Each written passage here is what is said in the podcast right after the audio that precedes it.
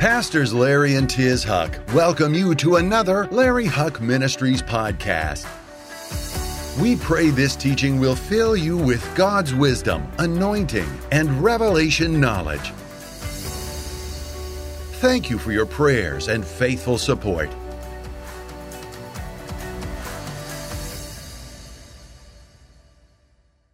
Last year, uh, this ministry was able to do over $2 million for projects in Israel. And that's because of you and all of our partners that are watching all over, all over the world. And, and I believe our best is yet to come. Amen. Uh, as we're setting up table, I guess we're ready. Thank you, guys. Would you welcome Sam and Shmulik? Give them a great big from Israel, Jerusalem.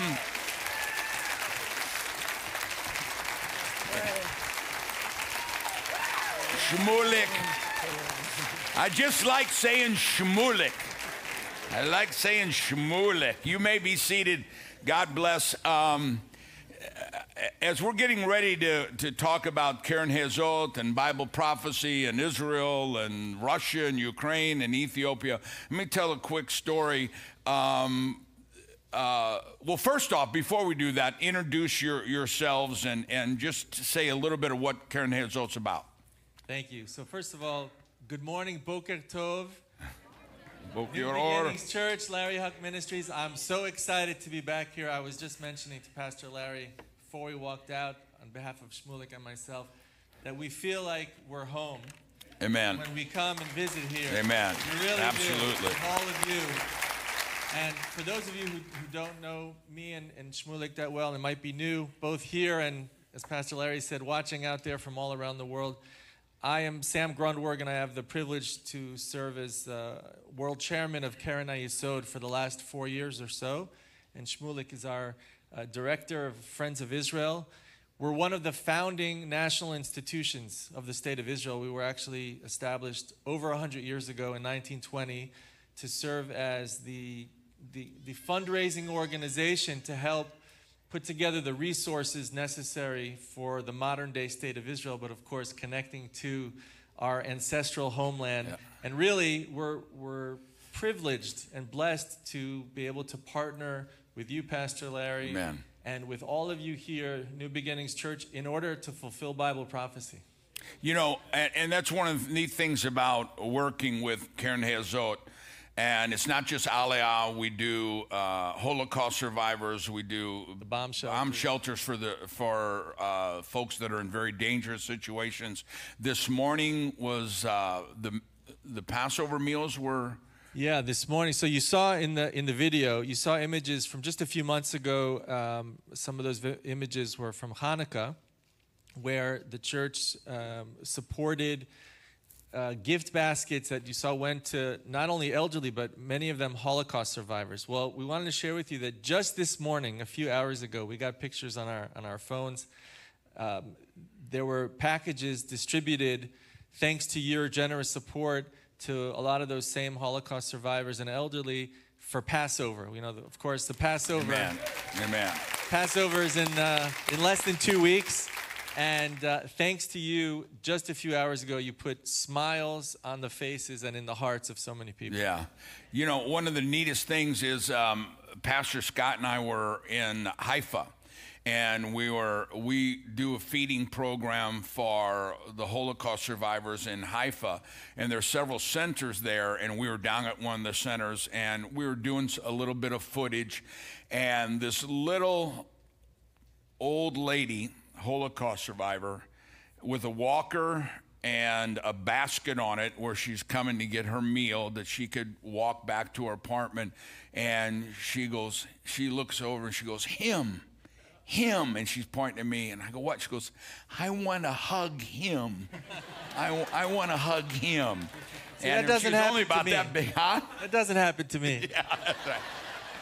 And uh, it was one of the greatest feelings. Uh, you know, who would think, you know, uh, talk a little bit about Bible prophecy of Jews and Gentiles, but who would think here would be Christians, Gentiles, not only from Dallas, from around the world, partnering with the elderly and Holocaust survivors in Israel for Passover?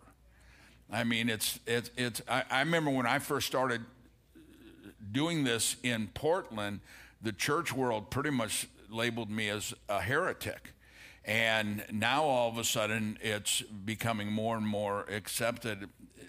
Can you address what you feel prophetically is happening with uh, Jews returning to Israel and Christians partnering with them to help that happen? Absolutely. It's, it's so inspiring when we not only witness this and we experience it, but we, we're actively part of it together. Yeah. And I know we're going to get into all of these issues and the Aliyah, which is one of the, the main projects. And 2022 was, was quite a year, and we'll talk about the numbers and thanks to your generous support. But you're right, Pastor Larry, it goes beyond that. And it's one thing to, to support the, the Aliyah and uh, rescuing Jews, whether it's from Ukraine and Jews that need to leave Russia, but the work that we're partnering on together in witnessing, you know, we're going to be celebrating in next month 75 years yeah. to the independence of the modern state of Israel. Of course, it goes way yeah. back. Amen. But you know, 75 years is, uh, is a, a, very short period of time in the grand scheme of things. And to, to witness Jews and Christians coming together, not only to partner on Aliyah, but thank goodness the, you and Christians have been leading the charge on fighting BDS, fighting anti Semitism, fighting for Israel's rights, and, and, and uh, it's, uh, it's truly being taking an active part in uh, fulfilling Bible prophecy, and that's why we're we're so grateful to you and to, and to all of you here and out there in New Beginnings Church and, and Larry Huch Ministries because the the it's it's been a relationship of several years already, yeah. but I, I, I feel like in the last couple years and especially last year we've really taken it to a, a, a new level of not just partnership but but real um, real working together in order to fulfill Bible prophecy. Yeah, and and you know one of the amazing things is is that it was uh, for a big part the church that pushed Jews out of Israel, and yet the Scripture says that Gentiles, the church, will help bring them back in the last days, carrying them in their arms and on their shoulders and uh, we're, we're literally seeing that fulfilled where all of a sudden there's an awakening taking place in the church. And it's happening so standing with israel and, and, going back to our jewish roots uh, of the bible is, uh, is a new thing. It's, it's, it's something that hadn't happened for 2000 years but it's happening uh, all over the world and it's gaining momentum. Um, last year we, we, we commit to um, explain what Aliyah is, and then we'll, we'll talk about Ukraine. Okay. So Aliyah, it's actually it's a word in Hebrew, and the meaning it's going up. And the reason why we use this word is because we see the people that are coming to Israel not as an immigrant, we see them as returning home. And Aliyah, it's they are going up in their spiritual level by returning home. So that's how we treat them, and that's how we welcome them when they come back home. You know, one of the amazing scriptures uh, concerning Jews returning, and this is where, by the way, and I, I, I've taught this, and I don't want to get too much in it, take too much time, but this is where the replacement theology that the church embraced is well, we've replaced Israel. Um, God's done with Israel. The church has replaced Israel. And where that came from was the Bible says that the Jews would return to the, from all over the world. Matter of fact, the return from all over the world to Israel would, would make the Exodus pale. And because when the Jews came to Israel from Egypt, it was like right across the, boom, there, it's right there. But the Jews are literally in diaspora all over the world.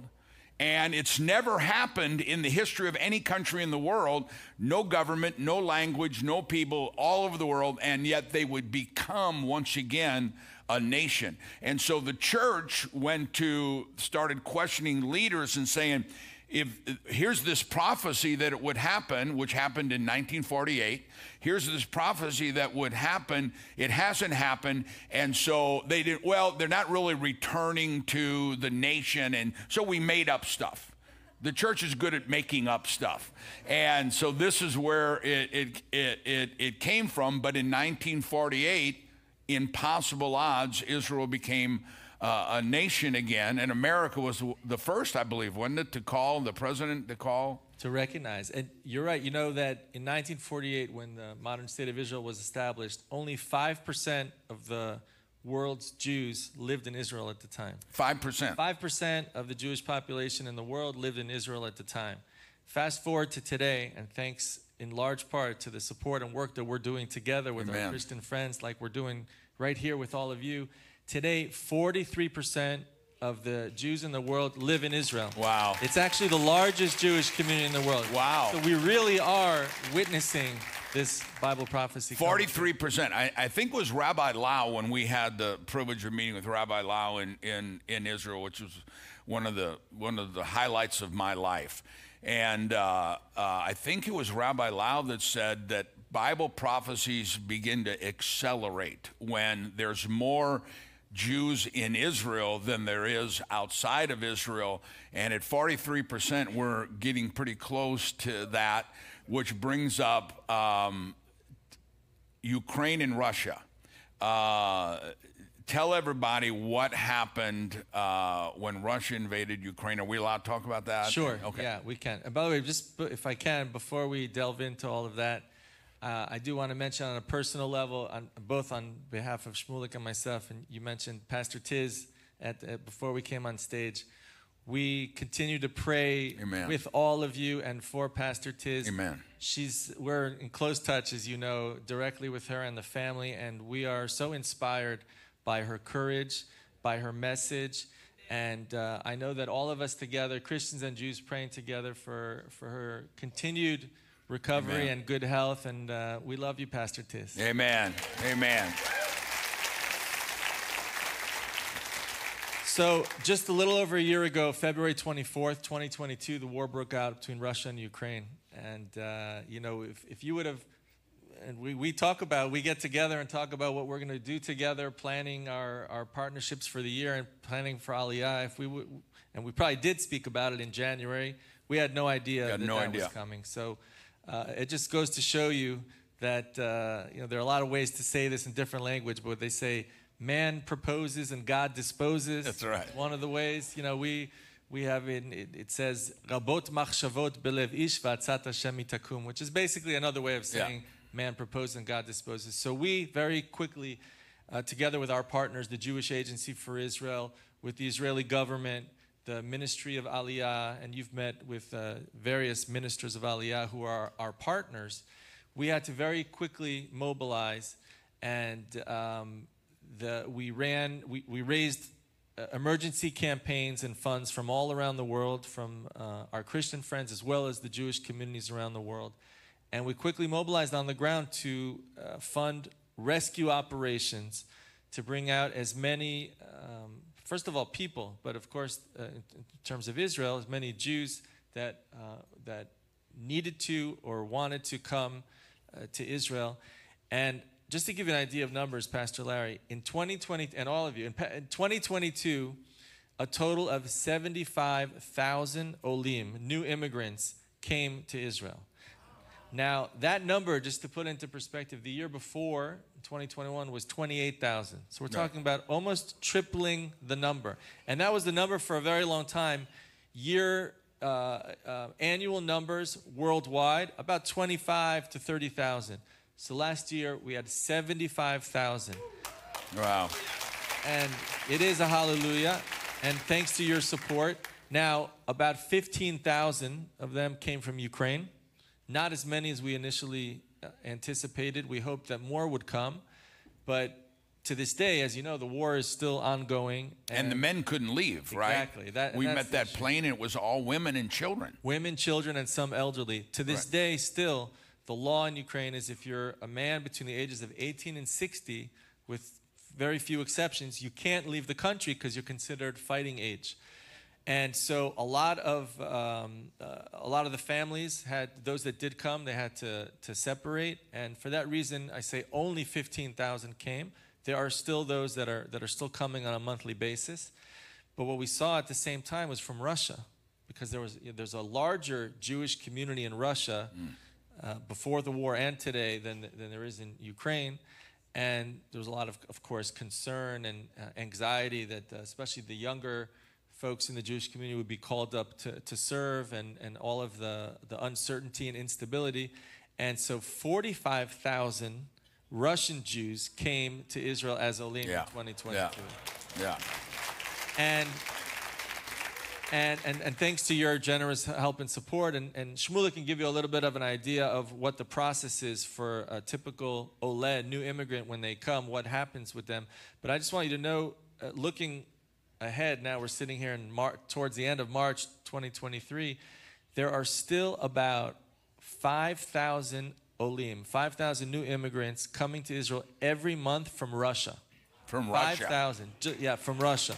And can I ask if this, if it's okay to ask, uh, how does the uh, leadership of Russia address this? Are they okay? So it's a sensitive issue. Right. It is a sensitive issue because, um, of course, I don't think that the leadership there would like to see uh, a mass exodus. Um, a because there is an appreciation for the Jewish community, and I, and I do want to say because it's true, and it's you have to give credit where it's due.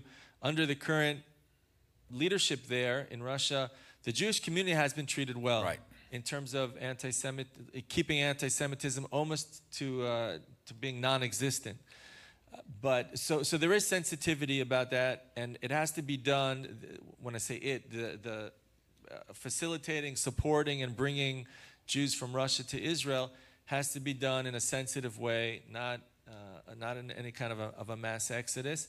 The the skies and the gates are open. We're not in a situation of uh, you know 1980s and 1970s where there was an iron curtain, but there of course is and was concern that uh, there's uncertainty Right. and we don't know, uh, or there was a feeling that one doesn't necessarily know how long those Right. those gates will be open. But as it stands right now, um, I mean, it's very expensive. Flights also everywhere in the world. The resor- the financial resources necessary have just you know um, grown and grown. But the, the the skies are open, the gates are open, and and we're we're bringing uh, several thousand a month. Several thousand a month. And not only that, but Ethiopia and other places, which we just helped bring a plane in from Ethiopia. Yeah, you wanna And mention about that? Something I'd like you to address, uh, and we were talking about that back in the back with my guys who are my life group. Um, bringing bringing Jews to Israel is not like our open borders where we just drop them off in some city somewhere. And so we try when we're raising funds on television or here in the church, we try to make it as simple as we can. But it's more than just flying them into the nation. What happens to these husbands, these wives, these children once they get into the nation? Okay, so first of all, it's important for me to take the opportunity in this forum and to thank you and the New Beginning Church for all your support. You know, you talk about Russia and Ukraine. I, I still have it fresh in my memory. Me and Sam having a Zoom with you Yeah. and talking with you about the, the war that's began. We didn't, we didn't expect it to happen. Even the Ukrainian, you know, up until night before, they went to walk, went to the pubs. They, they didn't thought that it will happen. But when we spoke to you, it wasn't even a doubt for you for one moment that you will do the best and you will even double your support in order to help us to bring all those Jewish people to Israel. So that's not, we don't take it for granted. I can remember when when these guys zoomed us, and it was Saturday evening.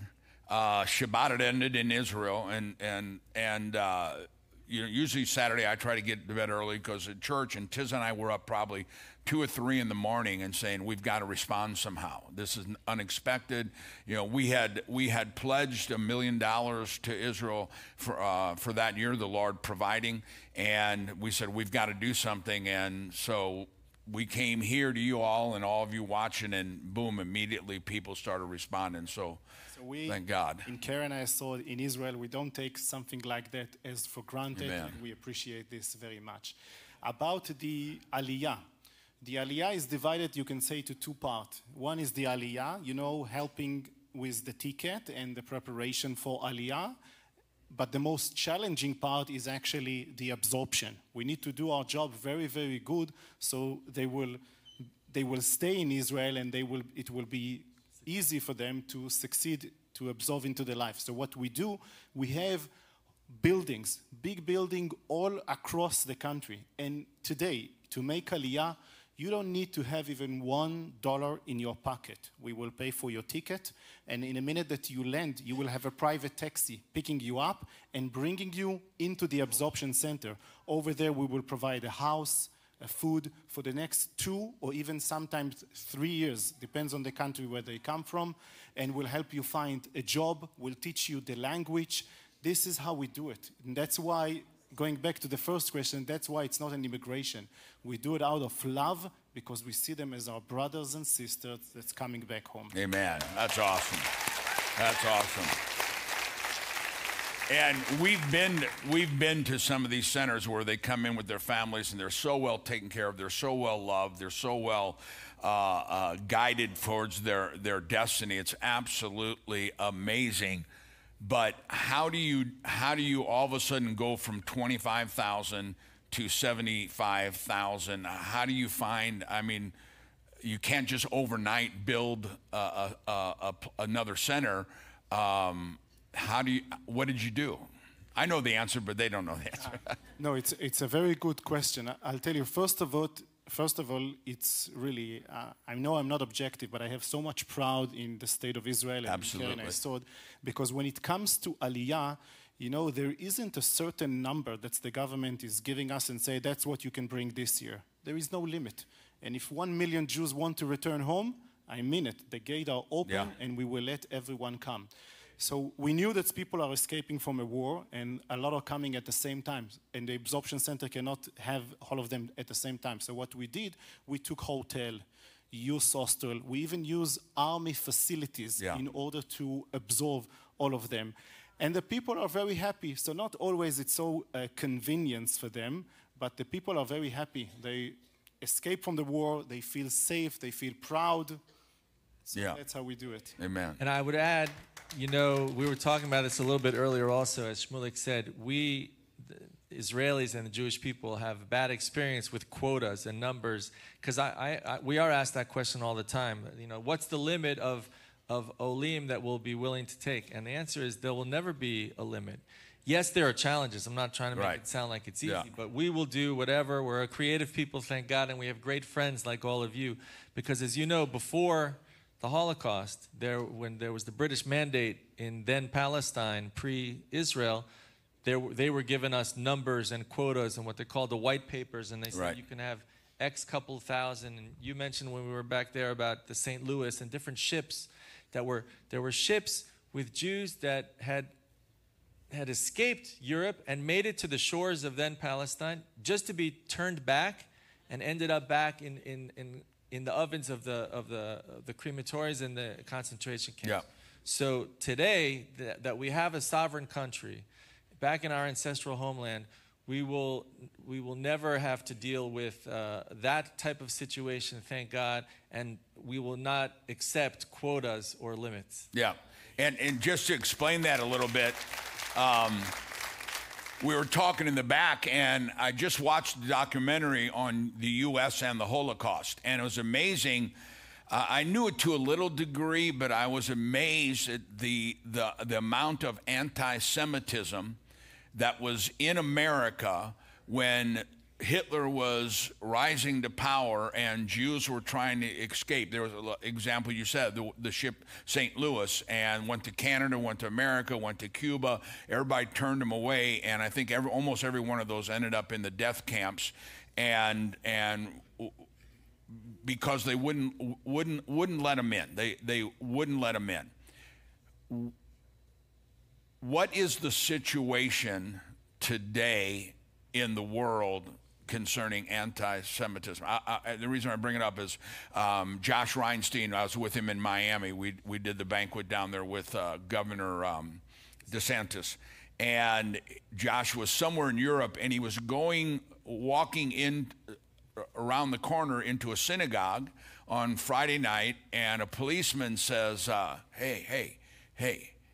And Josh said, "No, I have my my yarmulke. I have my kippah on." He goes, "No, no, take it off till you get to the door." And so he said they they it was dangerous uh, we're, we're talking about 2022, 2023. It was dangerous to be seen as a Jew. Where are we? Surely we're past anti Semitism. Surely. Surely. So first, I want to say about the, the, the whole idea of, uh, of the ships being turned away. You know, for us uh, and for me, it, it's very personal. My family on my mother's side is from Germany, and I know Shmulik's family from, from Hungary before that. I mean, we go back to, to, uh, to our ancestral homeland, but in recent, in recent generations. And my great grandparents didn't have a place to go and ended up staying in Germany and were, were, were later shipped out on a train to, to Poland and, and were murdered. And to this day, we don't even know where or, mm. or, or, exactly when that happened. My grandfather was fortunate enough, he was, he was younger, and he and his siblings, they did escape. And, um, you know, like you hear so many different stories. One went to, to Canada, and one went to Israel. Uh, one went to Europe, and one went to the U.S., uh, which is how I ended up getting born in the U.S., but I found my way back to Israel.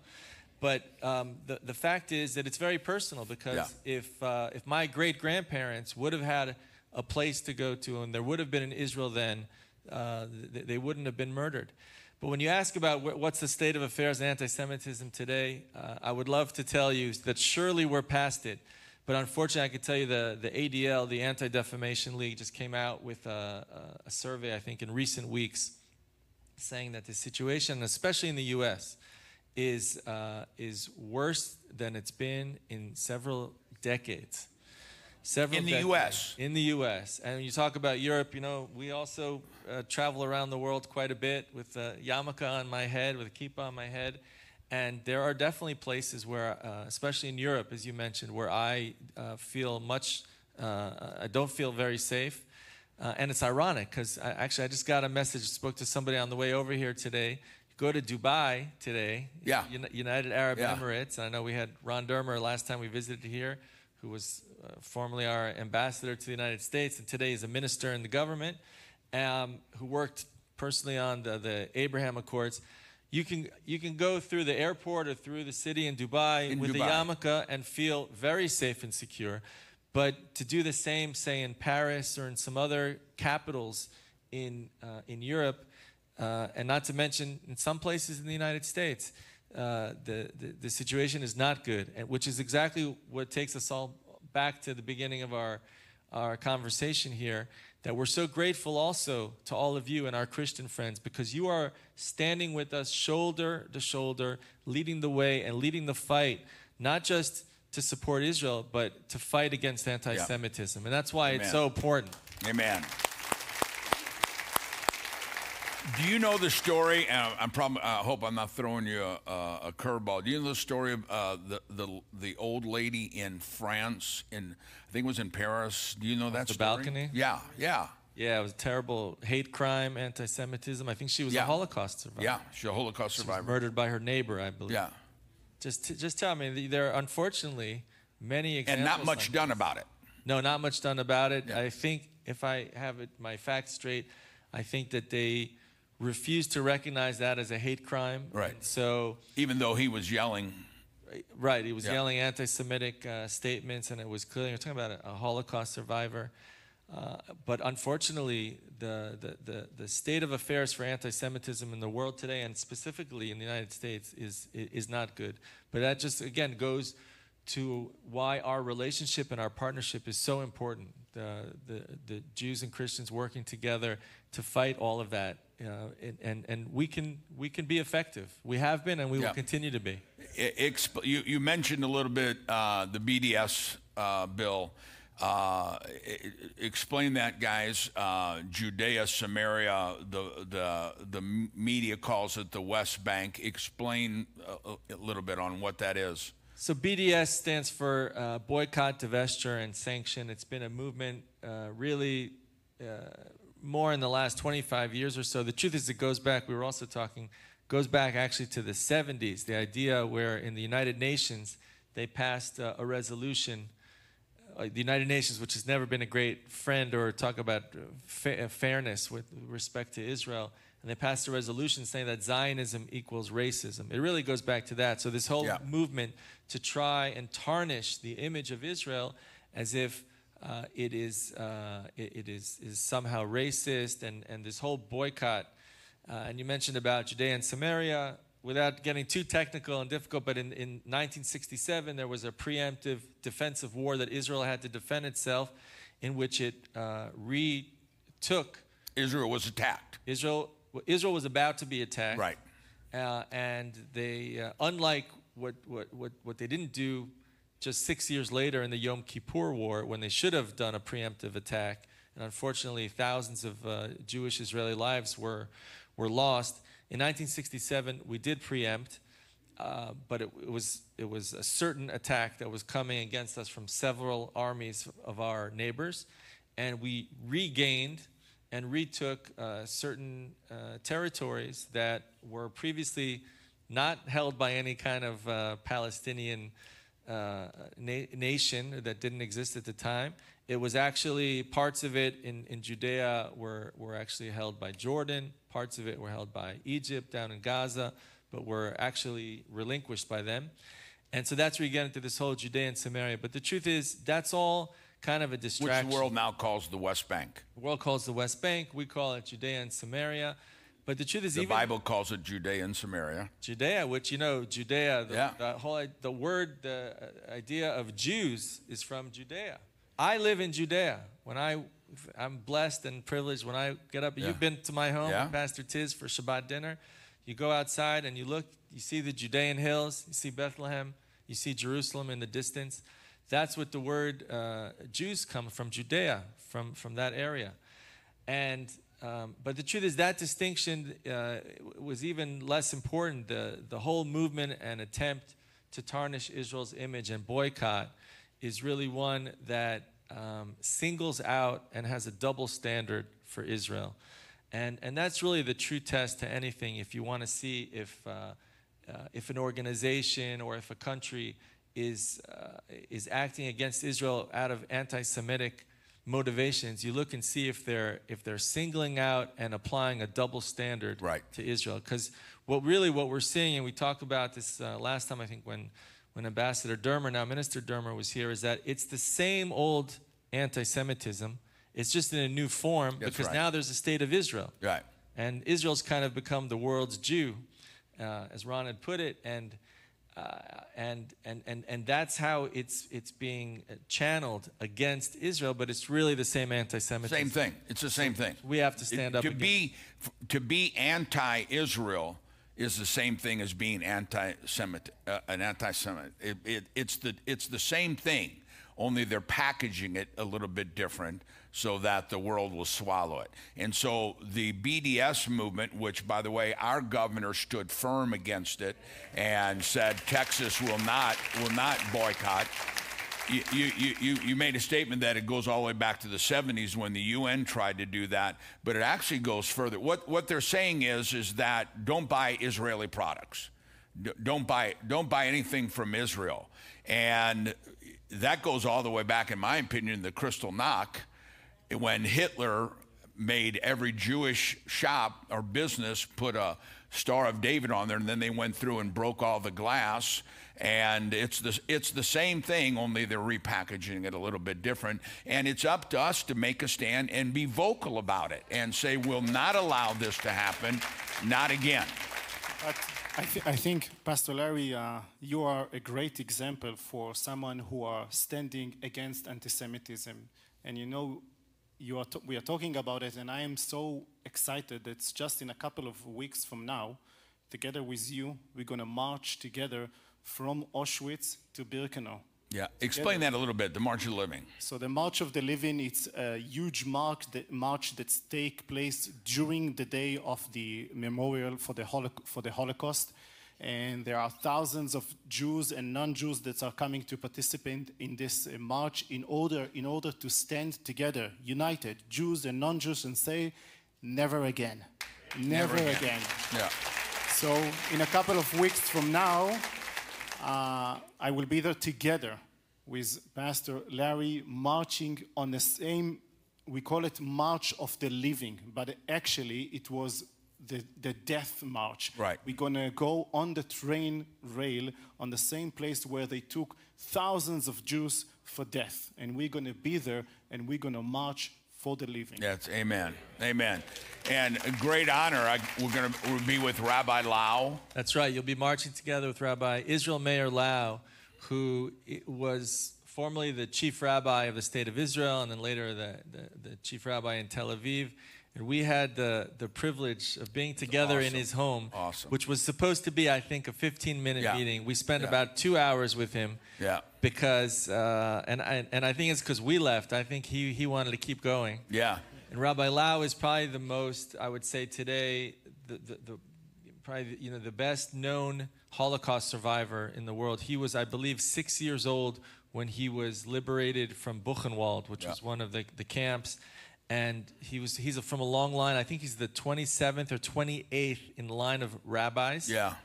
and uh, that line was not broken despite what happened with, with the Holocaust. And he's just an amazing person, uh, speaker, storyteller, and to be able to be there and march with him is going to be an unbelievable experience. Yeah, and to see that to see that wall between Jews and Gentiles coming down is something also that's very prophetic. And and uh, uh, we we went we were in Israel. I can't remember why we were in Israel for this time. And and Sam and Shmulik said, "What do you want to do? You want to go talk, meet the prime minister? You want to go meet the president?"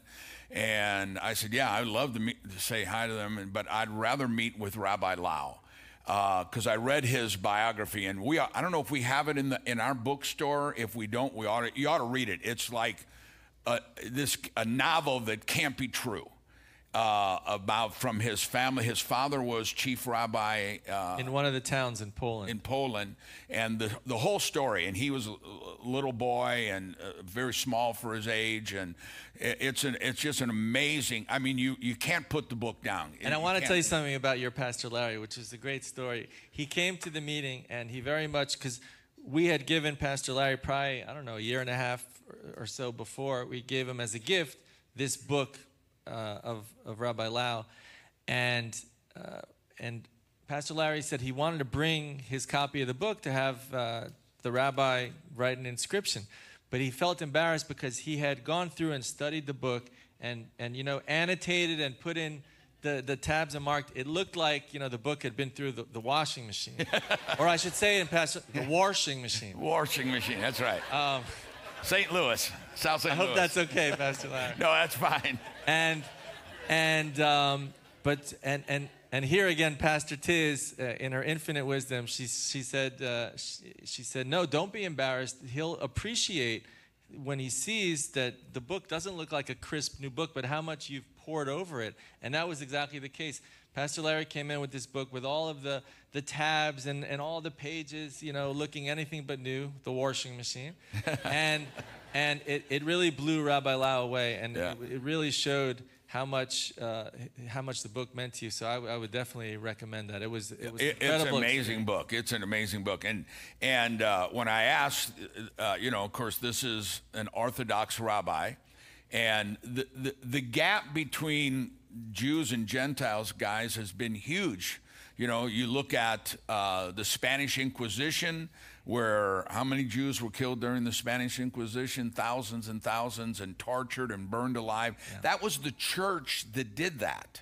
And then you look the, from the Spanish Inquisition to the, the Portugal Inquisition, and the same thing happened again, and all the pogroms and the persecution and the crusades uh, kill a Jew and you save your soul. And so the church has been the enemy. Uh, and the, I hate to admit it, but the church has been the cause of such a huge portion of anti Semitism in blaming the Jews for killing Jesus. And of course, you all know that it wasn't the Jews, it was Rome. And, and, uh, and, uh, so when I asked them, you know, well, we'll do our best. And so it was going to be, I remember it was going to be a 10 minute meeting. And we ended up talking Torah. We ended up talking, you know, everything, and, and it turned into two hours. And that's when Rabbi Lau said, "Next time you come, you come for Shabbat, and uh, let's, uh, let's, if my health is good, let's do the March of the Living, and together, which was there. There is just a brilliant man, brilliant, brilliant scholar." And uh, I would rather meet a scholar than a, a, politician any day. And so, And and then when you started to tell uh, Rabbi Lau the names of your children and grandchildren Yeah. and the Hebrew names, Yeah. he, he literally he his eyes opened wide and he called to his wife who was in the other room. There we are in his living room, and uh, he called to his wife to come in so that Pastor and had Pastor Larry repeat all of those names. Yeah. and he was blown away. Yeah, it, wa- it was an it was an ama- amazing time, and um, you all know Josh Reinstein. So of course, Sam and Shmulik are great friends with Josh Reinstein, the head of the Israeli Ally Foundation, and I have the privilege of being on the executive board of that. And Rabbi had told Josh, I, I think you guys probably know this. Rabbi had told Josh. Uh, a, a couple years ago, wor- Jews working with Christians will never work. It, it will. It will never work. And he called Josh right after that meeting and said, "This is going to work. This is going to work." And and that's because of that meeting and understanding. And so, it was it was uh, it was an amazing amazing time. Um, What's the? Let, let me. This this is probably not a good. I, I, I'm always kind of because you know before we were on worldwide, we could say anything and it just stayed in the room. But now I have to. You know, I have to. Whenever I travel, the last thing Tiz always says to me is, "I love you. Behave yourself." and uh, so I'm trying to behave myself. What's the reason? I, I'm sad. I'm very sad to hear that America anti-Semitism is growing why why do you and, and don't give me the political correct answer give me the give me what you really think why it's growing? why in america is or the world but why is it growing in in this modern day and age I'll tell you, I don't think you can really explain away anti Semitism or hate. Unfortunately, it's always been there. When we were last together here a few months ago and we had uh, Ron Dermer here, he was talking about, and I think that that's really the answer, is that unfortunately, what we're experiencing now is kind of the norm. You know, after the, the Holocaust was such a blinding event with six million Jews murdered, you know, the total population of Jews in the world at the time was 18 million. And imagine a third, uh, six million were killed, there were 12 million after the Holocaust. And it's such a blinding event that it caused kind of a, it, it was for 50 years or so after the Holocaust, it was kind of politically incorrect to be anti Semitic and to hate, at, at least in certain parts of the world. And so now we're almost 80 years after the Holocaust. And unfortunately, what we're experiencing is uh, kind of going back to, to the old normal. And so I, I, I'm not really one for big on uh, you know explaining it away. Actually, it was Rabbi Lau. I remember I had the privilege of uh, of attending what you're going to attend in, in a few weeks, the March of the Living. I think it was 2019, right before COVID. And Rabbi Lau spoke, and he kind of also said, you know, you can't explain it because you talk about if you look at the Jews in Europe, take Poland uh, and take Germany, right? Two of the places right before the war. There were different kind of, I don't know if you call it models or so. There were the, the Jews mostly in Poland who were the, the ultra Orthodox, who were polarized and lived in their own kind of separate ghettos, and they had their, their different way of dressing and eating and speaking, and they were separate. And so in that case, they were hated because they were different. they're different yeah But then you had in Germany, you had uh, the enlightened Jews who, uh, who actually thought, and Herzl wasn't very different, who thought that if we only, uh, actually before he came to the conclusion that we needed our own state, there were those that thought that if we just integrated, right, and we just assimilated, and they did and they did that in Germany. Yeah. That they would be okay. But that also didn't work because there we were hated because we were mixing in. So I think the attempt to try to rationalize and try to understand it, um, it, it doesn't really get us anywhere. I'm not saying that y- your question is, is a good question. We need to look at why anti-Semitism is growing, and we need to uh, we need to address it. We need to track it, and we need to work together to to stand up and speak out against it. But um, trying to, to explain it away, I, I, I, unfortunately, I think that, uh, that that's just the reality. But I, I want to add to this that I think that maybe we should be more focused on why anti-Semitism is still here and why is it happening, because it's really so hard to explain it. We should be focused about what is the responsibility of Israel being a light for the nation. And then when we talk about, we see the Abraham Accord, when we see the Israel innovation, bringing uh, smart technology and sharing, sharing it with all the world, this is the message that we need to bring to the world. That we are not here to attack anyone, we're not here to steal anything from anyone. We are here to bring a blessing. That's something that we should encourage, something that the media doesn't want to, Yeah. to promote. Amen. But that's what we need to talk about. You, you know, I had a meeting with a guy, and, and Pastor Scott's up in the uh, TV booth, so uh, he would remember. But I met with a man in New York, and he was with some newspaper with Israel. I can't remember. And he, he said something to me. He said, he said, Israel is the worst PR department there is. And he said, if you, and they did a survey, and they went to people on the streets and said, uh, uh, Rome, what would you see? And they would describe Rome. And uh, New York, what would you see? And they would describe New York. Uh, Paris, what would you see? When they got to Israel, they said Israel, and it, it just random. They didn't realize that you know they were doing this for Israeli newspaper, and they said uh, men with black beards and black coats and everything blowing up. But w- some of you will be going to Israel uh, for the first time. You're going to see 75 years.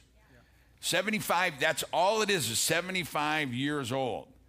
And you're going to see massive cities. You're going to see centers of technology, centers of science, centers of, I mean, it's just it- what Israel has done, what the Jewish people have done in Israel, what God has done with Israel in 75 years is in, unbe- it's unbelievable. It's the wrong word to use in church. It's unbelievable. But uh, eh, eh, eh, what Israel, you know, when when God said, "I will bless those who bless you," He also said, "And all the world would be blessed."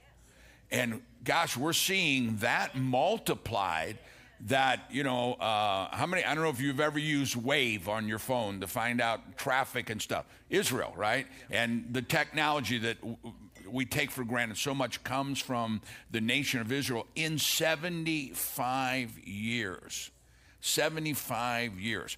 But if I could address uh, the, the, what I, why I believe anti Semitism on the rise is I believe it's the same reason why we see anti Christianity on the rise.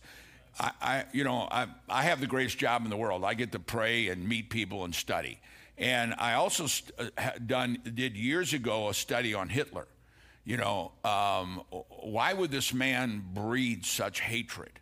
And I found one speech that Hitler did, and he said, as long as there's one Jew left on the earth, there will be the presence of God. And so I really believe anti-Semitism, anti-Semitism is anti-God, because Israel, the Jews are the app, the chosen people. They are the apple of God's eye. And and I know people, oh, we don't want to be the chosen people. Well, I'm sorry, God said it. You can't change it.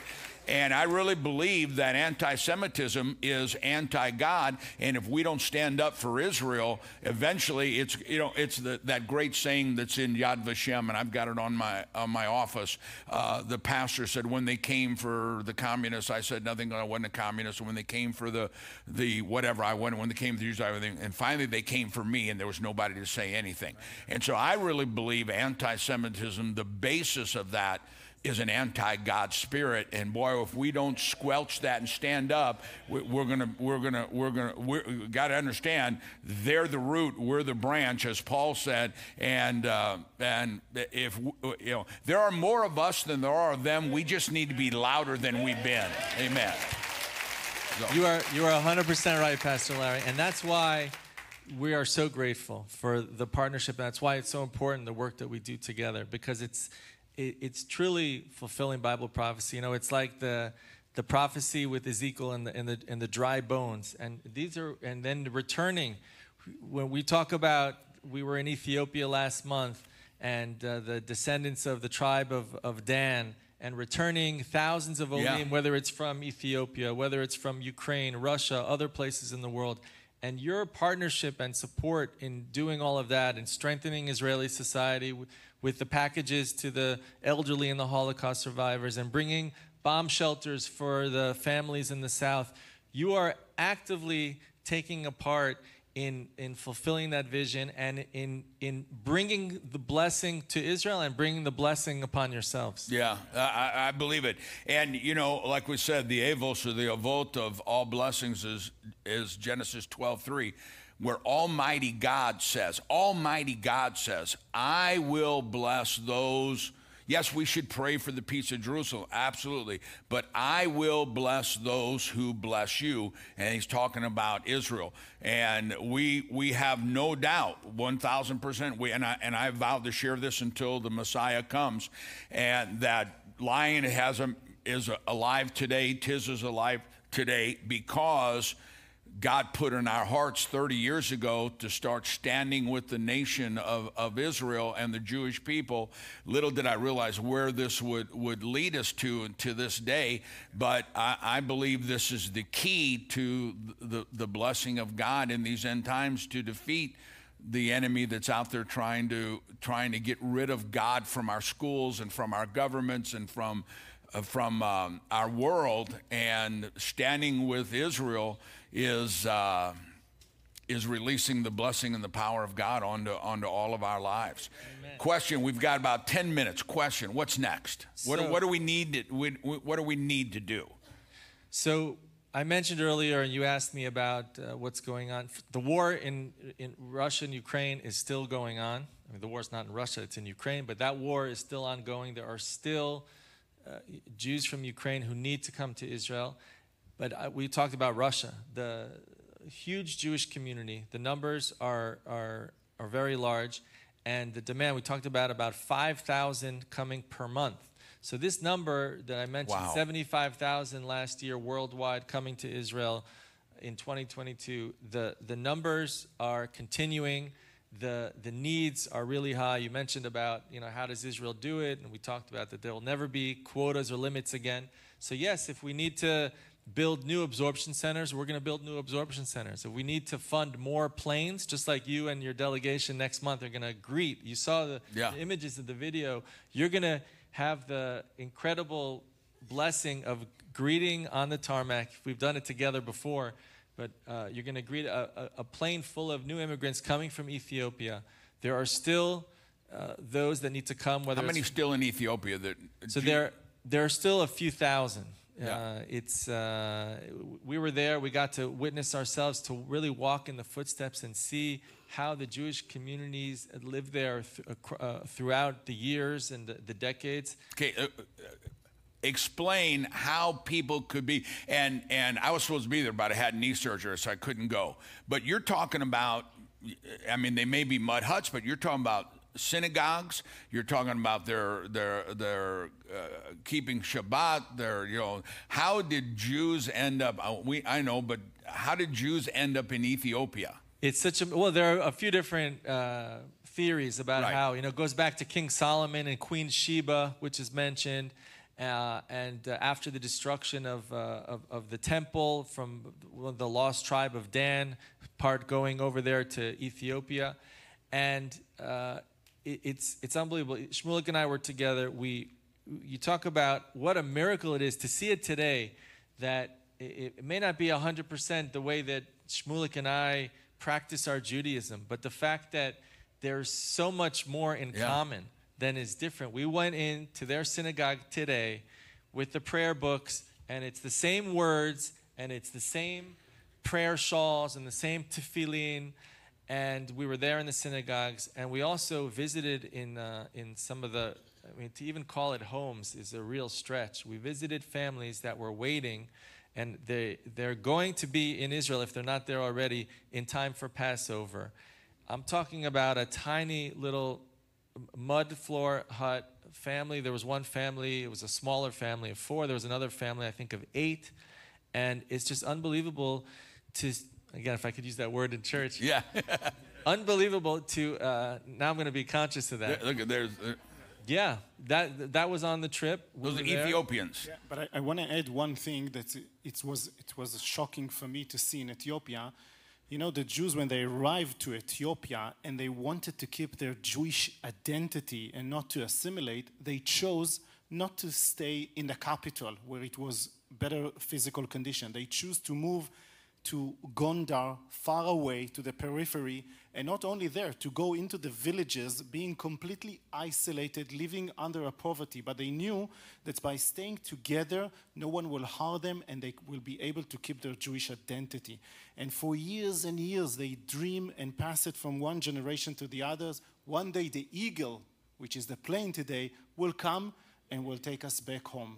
An eagle. An eagle, Wow. a, metal, a metal eagle. Wow. It's nothing short of a miracle to see how they've maintained their, their Jewish identities and Jewish roots despite the, the extreme adversity. So we, we have great challenges ahead, and those are the only Yeah. the ones that we know about. Who knows what, what the Lord has in store for us that we don't know about, but I'm still optimistic that even with the challenges that we can't foresee, that uh, together, thankfully, because we have such great partners and friends like you and all of you here, that just like we did last year, that we'll be able to uh, to step up to the plate, so to speak, and, and and do what we need to do to help fulfill Bible prophecy. You know, one of the one of the most shocking things uh, to me is we we met we've met several planes from Ethiopia that you guys uh, sponsored. Uh, we met that plane when they were first started coming in from Ukraine. And one of the things that was the most shocking was the folks coming off the plane in Ukraine were in shock. Yeah. They just had been attacked. They, I mean, in in a moment, their world was turned upside down. Like we said, almost all women and children, a few old men, because the, their their husbands and their dads had to stay behind, and so they got off and were shocked. And and yet you could see how grateful they were to be saved. And we heard so many people say that when people were fleeing Ukraine. Um, they were lost. But when the Jewish people saw the tents that Keren Hayesod were put up, the nation of Israel was putting up, they, they had a place. Everybody else was just like roll of the dice, but they had a place to go. But you flip that over to the Olim coming in from uh, Ethiopia, and they're they're crying with joy. They're getting off the, and kissing the tarmac, and because they've been waiting, they've been praying. Isn't isn't this right? They've been praying, and it just it just moves me to think that when you say yes, when we say yes, we're literally an answer to someone's prayer. I mean, that's you you you, you can't get any any higher blessing than being the answer to somebody's prayer. It's exactly like you said. It's flipping it on its head. When you talk about Ukraine, you know, 80 years ago, if you were a Jew in Ukraine, it meant almost certain death. But in 2022, if you are a Ukrainian, you wanted to wish and hope and pray that you had a connection to, to, to, to Israel and being Jewish because the one and only Jewish state was there waiting at the border as we were working together to actively be there and save you. And in terms of Ethiopia, I think this was also mentioned last time we were here. Israel is the only country in the world that brought blacks from Africa in order to be free yeah.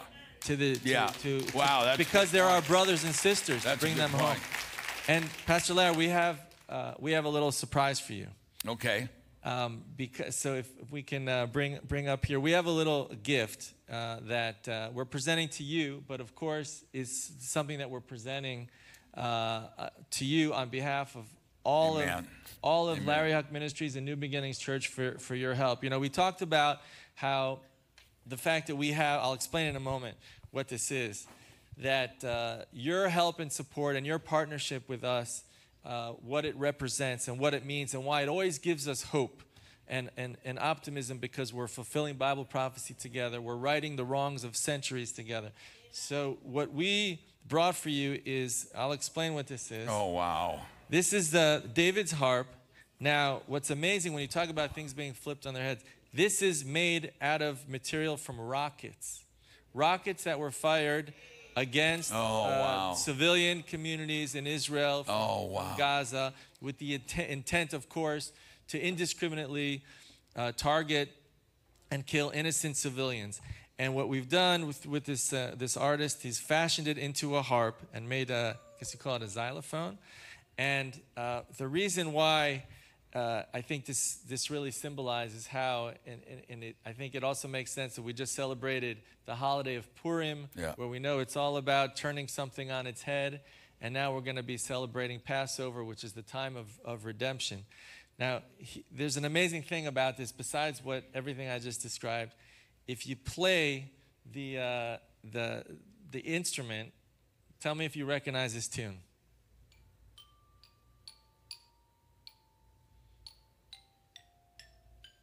Maybe it's the other way, right to left?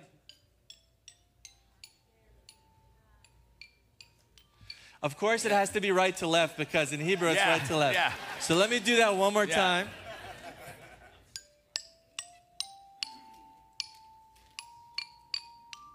Hatima.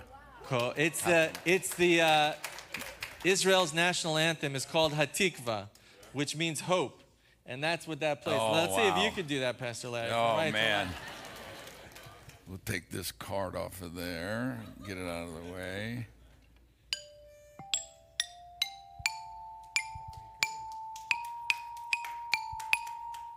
I missed it. I missed it.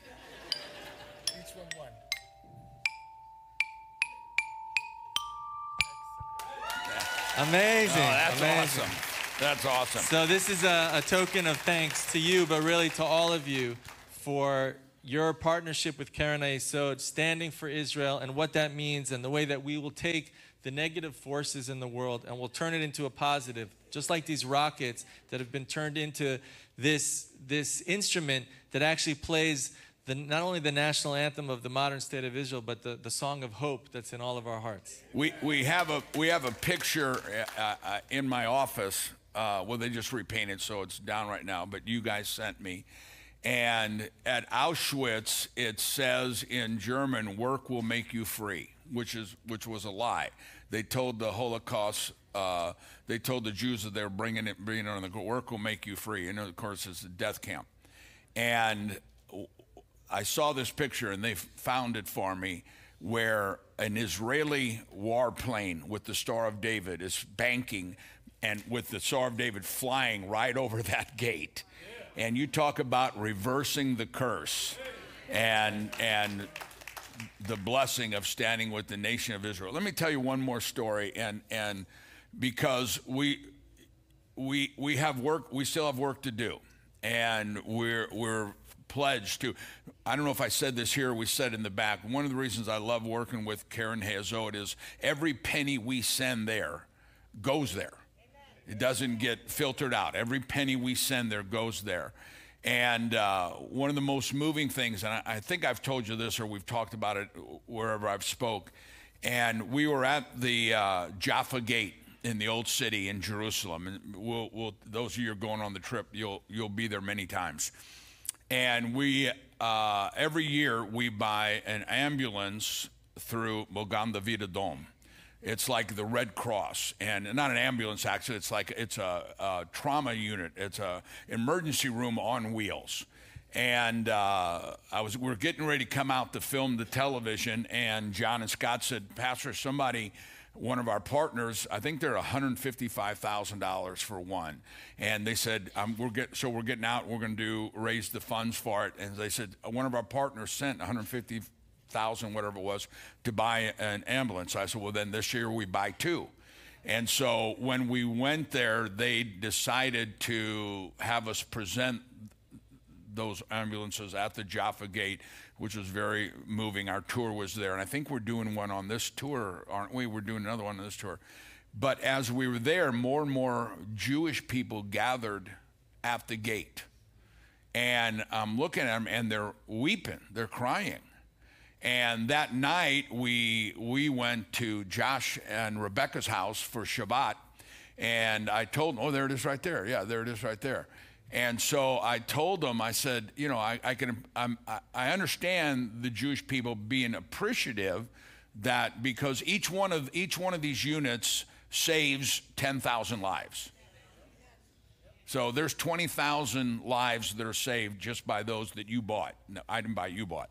And I said, I understand being appreciative, but w- why are they crying? You know, as, uh, and and it was either Josh or Rebecca uh, said, can you imagine that for 2,000 years, the Christians have been the enemy? And we as Jews have felt like we're on our own. And now all of a sudden, we're not on our own. We have friends standing with us as Jews and the nation of Israel. And I thought, what a, what, what, what a great thing that God has called us to do. And what an honor it is that He's allowing us to stand with the nation of Israel.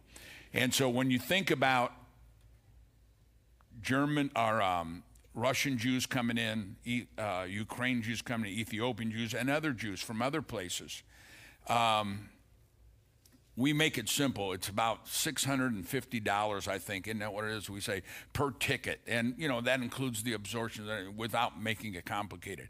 And so as we leave today, or you're watching, um, we are pledging just for Keren Hayesod. We're pledging as a family to you guys, we're pledging uh, a minimum of a million dollars to, again, this year, the Lord willing. And uh, of course, we got other projects that we're doing. But um, so think about that. And, you know, one of the best and worst parts of the trip, the tour that we do, is going to Yad Vashem. Tell them what Yad Vashem means. Yad Vashem, well, it means literally the, uh, the hand and the name. It's from the scriptures, but it's the, the, the National Museum for Remembering the Holocaust. And Rabbi Lau is actually the uh, honorary chairman. And every world leader, and it's been this way for decades, that comes to visit Israel, I mean, they all visit the Yad Vashem. It's part of the, the national visit and understanding you know, it's important to, to know and to understand that uh, the, the, the Holocaust uh, didn't happen in order for Israel to, to come into existence. But if we wouldn't, if we would have had an Israel, the Holocaust wouldn't have happened. Right. And so that's why the two are, are so intertwined. And when we say never again and always to remember and not to forget and how that's related to anti-Semitism today, it's such a such an integral and important part. And so that's that's what Yad Vashem is. Yeah, and one of the parts that uh, and I, we we've got to go, but one of the parts that's so moving is is and and I always gather everybody, and there's a big statue. I have a picture of it in my office there. There's a big statue of a man, the big black onyx stone, I think it is, statue, big thing, with his hand, arms around the children. And it says, If you save one life, God sees it if you save the whole world. And then we go from there where this man is embracing, and I won't get into the story of it, but this man is embracing these children. And it, it, it cost him his life. It cost him his life. And you go right from there to the children's part of the Holocaust Museum. And you walk in, and there is a million and a half reflections of a candle. And as you walk in, they're saying the child's name. A million and a half babies were murdered during the Holocaust. A million and a half. A million and a half babies, children. And as you're walking in, it's just this most moving thing. And they're saying the child's name in Hebrew and then in English. And I remember one on one trip when our grandsugars were four or five years old, and we walked in and we heard the name Asher. And then we heard a couple names, then we heard Judah, Yehuda. And I thought, how could you how could you hate so much that you would do this to a child? And by us standing with Israel, we are vowing to the world and every politician, every politician needs to know this. We will not vote for you if you're not standing with the nation of Israel. Because on our watch, never again. Amen. If you will stand with the nation of Israel, stand to your feet right now and give the Lord a great big clap offering and let the world that's watching all over the world right now that we in Texas, we stand with the nation of Israel. Anything else you want to say in goodbye? I just want to say for Shmulik and myself and Keren Hayesod, how grateful we are. And you know, the, the story you just told, Pastor Larry, about those Jewish people that were, were crying as you were at the Jaffa's gate. It's the same thing with uh, the Olim, the new immigrants. Yeah. that we were able to bring to Israel with your tremendous support and generous uh, uh, support and help and friendship. When Shmulik and I explain, and we've done that many times, to these uh, Olim when they get off that plane, that it wasn't just the Jewish communities around the world, but our Christian friends who helped to raise the resources necessary to rescue them, whether it was from Ukraine or bring them from Russia or our uh, Olim that come from Ethiopia. And I want, I want to just share with you that the, the impression that that has, Amen. the tears that that brings to, to Yeah. their eyes, the Yeah. same way the tears that you, you witnessed, it's the same thing with the Aliyah. And so we thank you so much for all that you've done up until this point to support the Aliyah project, all of the other projects, and we're really grateful for what we know we'll continue to do together. And your your pledge for, for 2023 just just warms our heart and gives us that hope, that hope, that hatikva Yeah. that we played here. Yeah. Once we That's got awesome. it straight, that it's right to left That's awesome. that, that that's that's the hope and you give us that hope and so god should should bless all of you as it says in, in, in genesis 12 and uh, and and it should be sevenfold eightfold and tenfold the, the bounty of, of the blessings for all of you and all your families and, and good health for pastor tiz and for for everyone in your family and in all your families here and everybody watching Amen. god bless and thank you Amen. Give Sam and Shmulik a big hand. As we as we get ready to dismiss, don't forget our tithes and offerings. We we we don't pass the plates normally here, but we let you give in the tzedakah boxes as you go. Uh, but include maybe think about saying, I want to partner with saving an Ethiopian life, a Russian life, a, a Jewish life somewhere from a, around the world, and. Uh, it is, it is true when we bless Israel, Almighty God will bless us. Father, we thank you for the privilege that you've led us by your Spirit, all of us who are who are in this room and who are watching by stream and television around the world, that you've led us to this great blessing of standing with the nation of Israel. We thank you for using us in the past. Use us in even a greater way. Oh, let me before I forget, is this Sunday, is this Friday Shabbat Hagadol? This this Friday. So we're going to be we're going to be having uh, this is called this Friday is called the Great Sabbath, and we're going to walk you through the Seder meal. And so come and be with us on Friday, and then the following Wednesday. Correct? Where's Wanderson? The, the following Wednesday is the movie. The fifth. On the 5th, we only have a few spots left. I've rented a theater to go see the Jesus Revolution. If you uh, want to go, you have to sign up. It's free. I'm paying for it. You have to buy your own juju beads and jumbo cokes. Uh, but if you have to sign up because we only have a, a, a few a few spots left. Father, we give you praise and we give you glory. And all God's people shouted, "Give Israel a great big hand one more time." God bless. Amen.